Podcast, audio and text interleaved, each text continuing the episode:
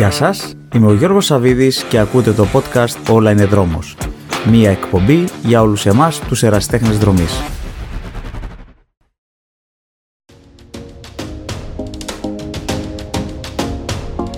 Σημερινή μου καλεσμένη είναι η δρομέας και διατροφολόγος Μαρία Μάλαϊ. Η Μαρία ξεκίνησε ως δρομέα στίβου και τώρα πλέον συνεχίζει ως δρομέας μικρών και μεγάλων αποστάσεων σε βουνό και δρόμο με σημαντική εμπειρία αφού έχει συμμετάσχει και έχει διακριθεί σε πολλούς αγώνες τόσο στην Ελλάδα όσο και στο εξωτερικό. Με τη Μαρία θα μιλήσουμε για το ορεινό τρέξιμο, τη διατροφή, καθώς επίσης και για άλλα ενδιαφέροντα θέματα που αφορούν τους ερασιτέχνες δρομής.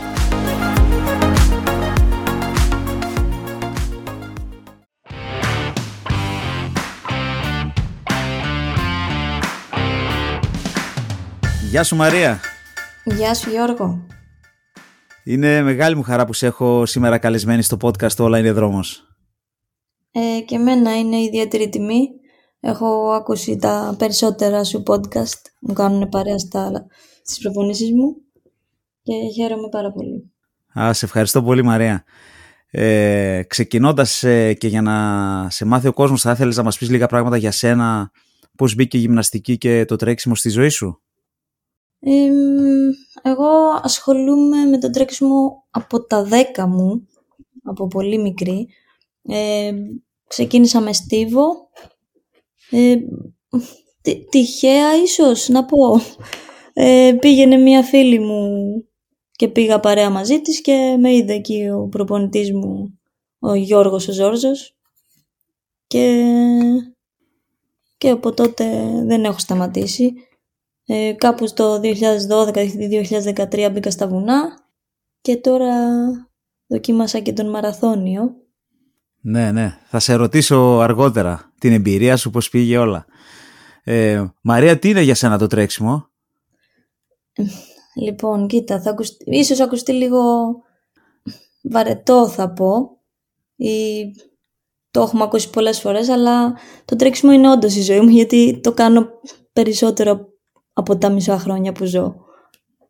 Ενώ δεν, όλα, όλα στη ζωή μου γυρίζουν γύρω από το τρέξιμο. Οπότε δεν μπορεί να είναι κάτι άλλο. Το βλέπω, να σου πω την αλήθεια, και στα social και που σε παρακολουθώ, ότι όλα κινούνται γύρω από εκεί. Ναι. ναι και από ό,τι ξέρω ασχολείσαι περισσότερο με το ορεινό τρέξιμο, έτσι δεν είναι; Τα τελευταία δέκα χρόνια έχει μπει το τρέξιμο περισσότερο στη ζωή μου. Αλλά επειδή είμαι ανήσυχο παιδί ε, και ξεκίνησα και από στίβο, ε, γυρνάω και λίγο προς τα εκεί ξανά. Ναι, κάνεις κάποια, ε, κάποιες επιστροφές στις ναι. βάσεις σου, έτσι. Ε; Ναι, ναι. Και, και πώς τι σε οδήγησε και πώς μεταπίδησες από αθλήτρια του στίβου σε, σε αγώνες βουνού; Ε, μου είχαν πει φίλοι που τρέχανε στα βουνά έλα και έλα και είναι ωραία. Δεν το είχα σκεφτεί τόσο σοβαρά να σου πω την αλήθεια και ο προπονητής μου από το Στίβο δεν ήταν θετικός. Ε, τυχαία πήγα σε έναν αγώνα. Μετά λέω άντε να δοκιμάσω άλλη μία. Πήγα και σε δεύτερο και σε τρίτο. Ψιλοκρυφά στην αρχή από τον προπονητή. Ε, και μετά μου άρεσε, μου φάνηκε πολύ ενδιαφέρον. Ίσως είχα μείνει και στάσιμη λίγο τα τελευταία χρόνια στο Στίβο. Ε, και είπα να το να ασχοληθώ. Και όταν το, απο... όταν το αποκάλυψες το μυστικό στον προπονητή σου; Ε, δεν χάρηκε ιδιαίτερα. Δηλαδή, ακόμα και μέχρι και σήμερα έχει παράπονο. Και όλο μου λέει ναι. Πάντως είναι γεγονός ε, αυτό που ακούω, γιατί εγώ δεν έχω κάνει καθόλου ορεινό τρέξιμο, ότι λένε ότι αν πας μια φορά στο βουνό και τρέξεις ε, κολλάς μετά με αυτό και θέλεις να τρέξεις περισσότερο βουνό έτσι δεν είναι; Ισχύει αυτό; Για τους περισσότερους μπορώ να πω ότι ισχύει ε, υπάρχουν σίγουρα και οι άλλοι από την άλλη πλευρά που εντάξει μπορεί να το δοκιμάσουν μια φορά και να πούν δεν είναι για μένα γιατί είναι και επικίνδυνο και επίφοβο για, το, για τραυματισμούς και φοβούνται τα πόδια, οι δρομικοί κυρίως. Ε, να σου πω την αλήθεια Μαρία και εγώ ε, ένα πράγμα που φοβάμαι είναι μη φάω τα μούτρα μου πουθενά τρέχοντας καμιά ε, κατηφόρα και με τις πέτρες στραβοπατήσω. Αυτό είναι που φοβάμαι περισσότερο. Ε, είναι λίγο επικίνδυνο. Θέλει προσοχή. Θέλει να είσαι συγκεντρωμένος εκεί πέρα. Δεν μπορείς να. Δεν είναι όπως το δρόμο που εντάξει, μπορεί να βάλεις και το ρολόι σου να σε πηγαίνει ένα ρυθμό και να, και να χαλαρώσεις να σε πηγαίνει ο δρόμος. Θέλει να συγκεντρωμένο μονοπάτια. Και τι είναι αυτό που σε κέρδισε έτσι περισσότερο με το ορεινό τρέξιμο, το ότι είσαι τρέχεις στη φύση, ότι είναι διαφορετικό το περιβάλλον; Ε, σίγουρα η φύση είναι ένα κομμάτι, το οποίο δεν ήξερα μέχρι τότε. Ε, αλλά είναι και οι παρέες ε, διαφορετικές, πιο χαλαρές, είναι πιο εκδρομικά θα πω. Ναι. Αλλά έχεις, ε, είπες 10 χρόνια που τρέχεις ορεινό ναι. τρέξιμο, ε. Ναι, ναι. ναι. Από ό,τι ξέρω έχεις και αρκετές διακρίσεις. Και πες μας λίγα πράγματα για αυτό και ποιες είναι οι αποστάσεις στις οποίες συμμετέχεις κατά κύριο λόγο. Ε, θα ξεκινήσω από τις αποστάσεις πρώτα. Ε, ναι. Τρέχω από 20 έως και 40. Ε, οι αγαπημένες μου αποστάσεις νομίζω είναι η μαραθώνη στο βουνό. Και ας θέλω δουλειά ακόμη γιατί με την υδροτροφοδοσία δεν τα πάω πολύ καλά. Ε, αλλά μου αρέσει πάρα πολύ αυτή η απόσταση και η διάρκεια.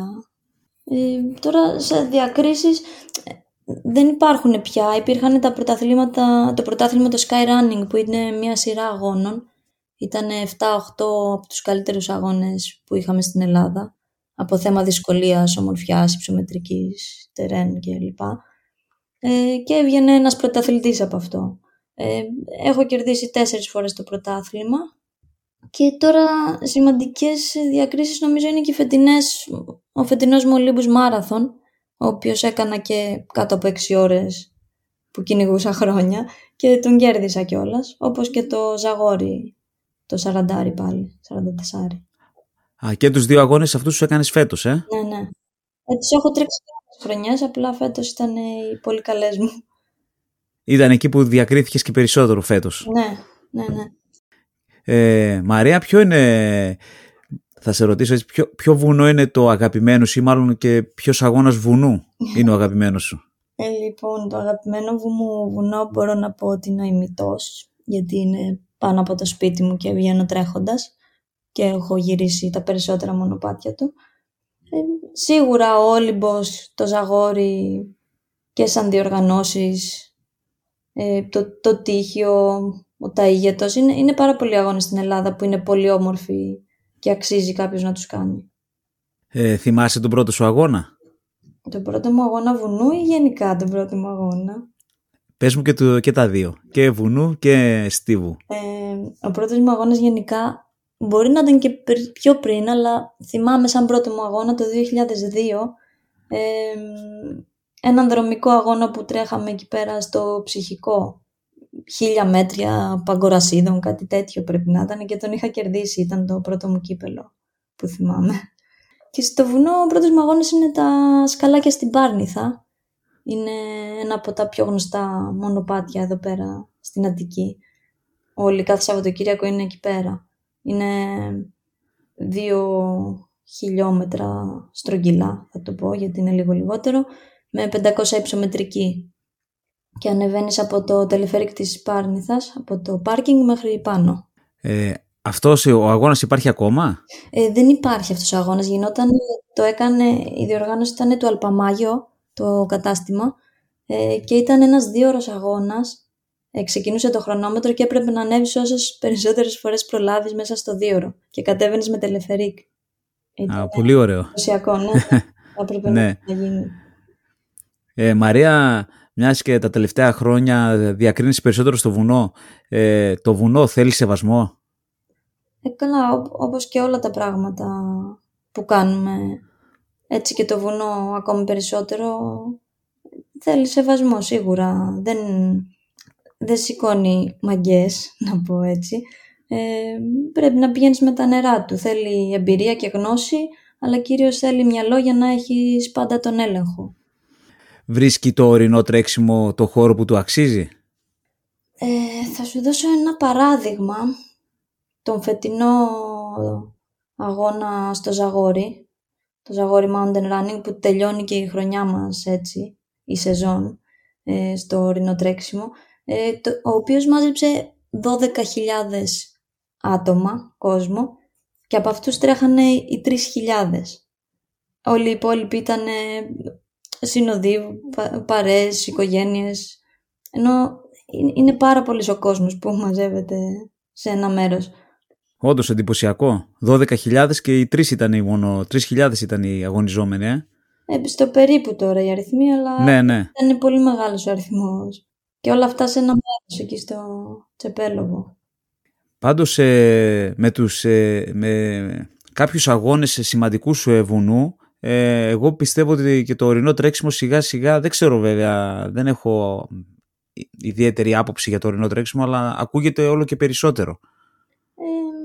Έτσι πιστεύω κι εγώ, όπως και όλοι, γενικά το, το τρέξιμο, όχι μόνο το βουνό, έχει ανέβει αρκετά τα τελευταία χρόνια και στον δρόμο το βλέπουμε αυτό, αλλά και στο βουνό, ναι, και το τρέιλ. Πάντω είναι γεγονός ότι το τρέξιμο γενικά σε, είναι αγχολητικό, σε ηρεμεί. το τρέξιμο στο βουνό σε ηρεμεί ακόμα περισσότερο; Ε, Σίγουρα η φύση από μόνη της το κάνει αυτό, όπως και το τρέξιμο από μόνο του που είπες. Οπότε, ναι, ε, είναι, είναι, είναι ωραίο. Ε, Μαρία, για να τρέξει κάποιος σε, σε αγώνα βουνού, ναι. ε, χρειάζεται ειδικό εξοπλισμό; Ε, και αν ναι, ε, ποιος είναι αυτός και εσύ χρησιμοποιείς ειδικό εξοπλισμό για τους αγώνες σου; Ε, θα σου πω ότι το βασικότερο που χρειάζεται κάποιος για να τρέξει στο βουνό είναι το παπούτσι. Ενώ δεν είναι ένα απλό δρομικό παπούτσι, θέλει να είναι να έχει αυτά τα καρφάκια από κάτω, να είναι τρακτερωτό, να μην είναι flat, για να μην γλιστράσει το έδαφος. Αρχικά εντάξει, ανάλογα και το που θα τρέξεις και το πώς θα είναι το έδαφος, πετρόδες ή λάσπη, ε, υπάρχουν διαφορετικά παπούτσια. Αλλά γενικά ναι, θέλει ένα παπούτσι βουνού το πρώτο. Ε, μετά και τα ρούχα διαφέρουν. Θέλει να έχεις στρώσεις, ενώ στο βουνό αλλάζει πολύ εύκολα ο καιρός. Κάποιο γυλαίκο, κάποια ζώνη για υδροτροφοδοσία, γάντια, έναν φακό κεφαλής μπορεί να ανοιχτώσει. Ε, κάποιο μπαφ, φαγητό, νερό σίγουρα. Μπορεί και ακόμα και πρώτες βοήθειες πρέπει να έχει το πιο βασικό κομμάτι, το κινητό σου σίγουρα. Και θα έλεγα να μην πηγαίνει κάποιος μόνος του στο βουνό και να είναι πάντα με παρέα. Τα μπατόν, αυτές οι στέκες έτσι, έτσι δεν λέγονται. Ε, είναι απαραίτητα στους αγώνες βουνού; Απαραίτητα δεν θα έλεγα. Αν κάποιος δεν ξέρει να τα χρησιμοποιεί, καλύτερο είναι να μην τα πάρει καθόλου. Ε, βοηθάνε, ε, ξεκουράζουν σε εισαγωγικά τα πόδια, γιατί παίρνει ένα μέρος, ένα κομμάτι τα, τα χέρια από τη δύναμη αυτή αλλά πρέπει να ξέρεις να τα χρησιμοποιείς πάλι. Αν είναι να τα κουβαλάς και να σε βαραίνουν και να μην δίνεις όθηση με τα χέρια, ε, δεν ε, έχει νόημα. Εγώ, ας πούμε, δεν χρησιμοποιώ αυτόν γιατί δεν τα έχω δουλέψει. Α, αλλά δηλαδή γίνεται να τρέξεις και χωρίς αυτά. Αυτό θέλω να ε, πω. Ναι, φυσικά. Ναι. Ε, Μαρία, αν δεν κάνω λάθος, είδα πρόσφατα ένα post ε, στα social media ε, μετά τον πρώτο σου αγώνα στο Κολύμπι.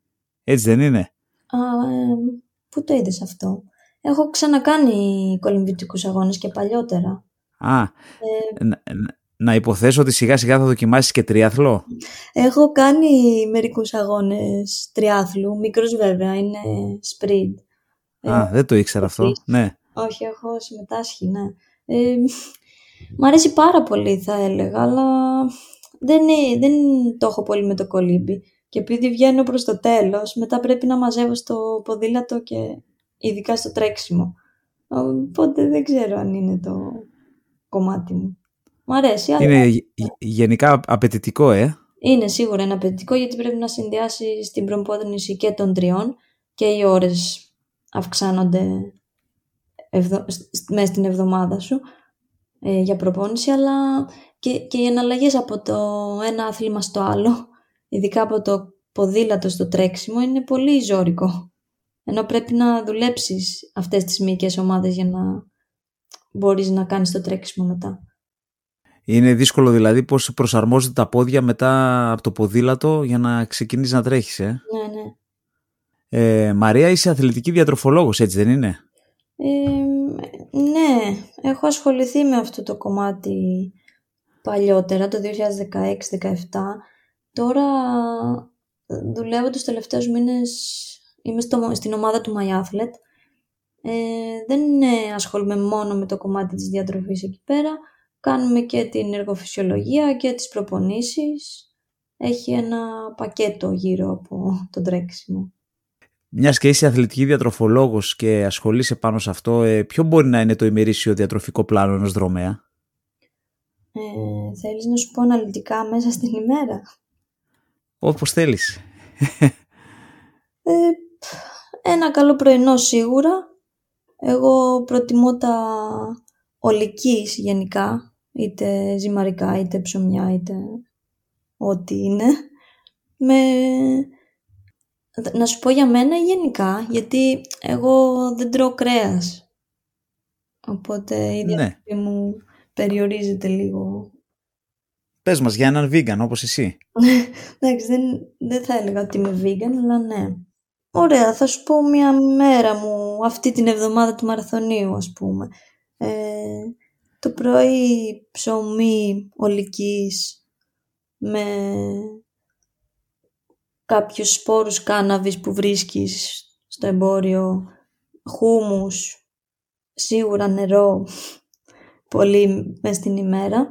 Ε, δεκατιανό κάποια φιστίκια ή ξηρούς καρπούς, κάποια μπανάνα. Ε, μεσημεριανό μπορεί να είναι ε, ρύζι ή πατάτα ή μακαρόνι ή σαλάτα με φακί ή ρεβίθια ή μαυρομάτικα φασόλια. Συνδυασμός όλων αυτών δεν τα βάζω όλα μαζί. Σου βάζω επιλογές. Ναι. Ε, ε, απογευματινό κάποια αμύγδαλο ή μήλο και τα δύο μαζί και βραδινό πάλι σαλάτα μπορεί και κάποιο μπέργκερ ε, vegan, veggie Μαρία ανέφερες ε, τώρα ε, την εβδομάδα του μαραθωνίου και από ό,τι ξέρω έτρεξες στον αυθεντικό μαραθώνιο της Αθήνας, έτσι δεν είναι; Ναι, ναι. Και μάλιστα έκανες και εντυπωσιακό χρόνο. Ε, ναι, έτρεξα, έτρεξα το μαραθώνιο. Ε, καλά, ήταν φανταστικά, δεν, μπορείς να, δεν, δεν μπορώ να σου περιγράψω. Ήταν, ήμουνα τόσο ενθουσιασμένη και τόσο δυνατή από την αρχή μέχρι το τέλος. Ε, καταχάρηκα όλη τη διαδρομή, έβλεπα γνωστούς, φωνάζανε, χαιρότησαν πιο πολύ από μένα. Μα φαίνεται μόνο που το λες πόσο πολύ το χάρηκες. Ναι, καλά έκανα και χρόνο τρομερό γιατί είχαμε πει ότι θέλω με τον προπονητή μου, με τα παιδιά που κάναμε παρά προπόνηση ε, κάτω από τρεις ώρες αλλά δεν ήξερα πόσο κάτω μπορώ να κάνω. Και, ε, και τι χρόνο έκανες τελικό; Έκανα 2.50, 4.57. Α, φοβερός χρόνος, ναι, μπράβο. Ναι, ήταν τρομερό, ευχαριστώ πολύ. Ε, Μαρία, υπάρχει κάποιο μέρος που θα ήθελες να τρέξεις και μέχρι τώρα δεν το έχεις καταφέρει; Σε βουνό γενικά. Γενικά. Θα ήθελα να κάνω κάποιους αγώνες βουνού στην Κρήτη, γιατί έχω τρέξει ε, τους 8 στους 10 αγώνες στην Ελλάδα, έχω τρέξει τους περισσότερους, αλλά στην Κρήτη δεν έχω καταφέρει να πάω και έχω ακούσει πολύ καλά λόγια έχει διάφορους αγώνες, κάποιοι που ξεκινάνε από το μηδέν, από τη θάλασσα και σε πάνε πάνω ψηλά στην κορυφή και μου ακούγεται εντυπωσιακό. Ε, και σίγουρα θα ήθελα και στο, σε έναν από τις μεγαλύτερες διοργανώσεις παγκοσμίως στο ορεινό τρέξιμο που είναι το UTMB. Ε, όχι σε αυτή την απόσταση βέβαια, στα 160 χιλιόμετρα, σε κάποια μικρότερη. Είχα δηλώσει και ήταν να πάμε πριν δύο χρόνια, αλλά λόγω COVID ακυρώθηκε. Μετά είχαμε ανοιχτή συμμετοχή για τρία χρόνια. Αλλά δεν κατάφερα να πάω και λέγαμε τώρα το 23. Αλλά τώρα δεν είμαι σίγουρη γιατί έτρεξα και το μαραθώνιο και είναι πολύ φρέσκος και είμαι τόσο ενθουσιασμένη που δεν ξέρω τι θέλω να κάνω φέτος. Ναι. Σου αρέσουν γενικά τα δύσκολα, ε; ε σίγουρα μου αρέσουν, ναι. Υπάρχουν κάποιοι άνθρωποι, Μαρία, που σε επηρέασαν σε όλη αυτή τη διαδρομή; Θα έλεγα ότι όλοι οι άνθρωποι που έχουν περάσει όλα αυτά τα χρόνια από τη ζωή μου με έχουν επηρεάσει με κάποιο τρόπο. Και με εντάξει πάντα οι παρέες μου και όλοι οι άνθρωποι ήταν γύρω από το τρέξιμο. Δεν έχω πολλούς εκτός αθλητισμού. Αλλά και οι γονείς μου και οι φίλοι μου και οι συναθλητές μου όλοι με έχουν επηρεάσει με κάποιον τρόπο. Προπονητής μου. Και όλα αυτά τα χρόνια ποια είναι η μεγαλύτερη αθλητική πρόκληση που αντιμετώπισες; Ε, μπορώ να πω ότι ο Μαραθώνιος της Αθήνας είναι η μεγαλύτερη αθλητική πρόκληση γιατί ήμουνα χρόνια στο βουνό και είχα φύγει από τα φλατ και δεν ήξερα πώς μπορώ να τρέξω σε τόσο σύντομο με τέτοια προετοιμασία. Οπότε ήταν ένα challenge για σένα και τα πήγες περίφημα. Ναι, ναι ήταν. Άρα και ένας από τους επόμενους στόχους είναι να ρίξουμε ακόμα περισσότερο τον αγώνα μαραθωνίου ε, το χρόνο. Θα το ήθελα πολύ, μακάρι. Ναι. Το έχω στο μυαλό μου, δηλαδή απλά θέλω να, να φύγει λίγο τώρα.